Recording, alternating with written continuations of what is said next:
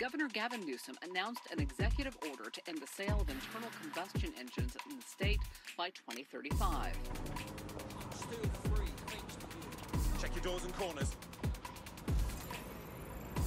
Excuse me. Excuse me. I'm here to collect. Pay your bills. Oh. Time to terminate you.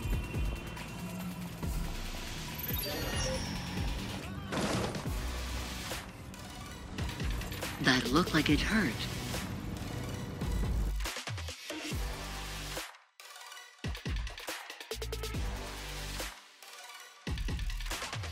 Oh, my face is broken.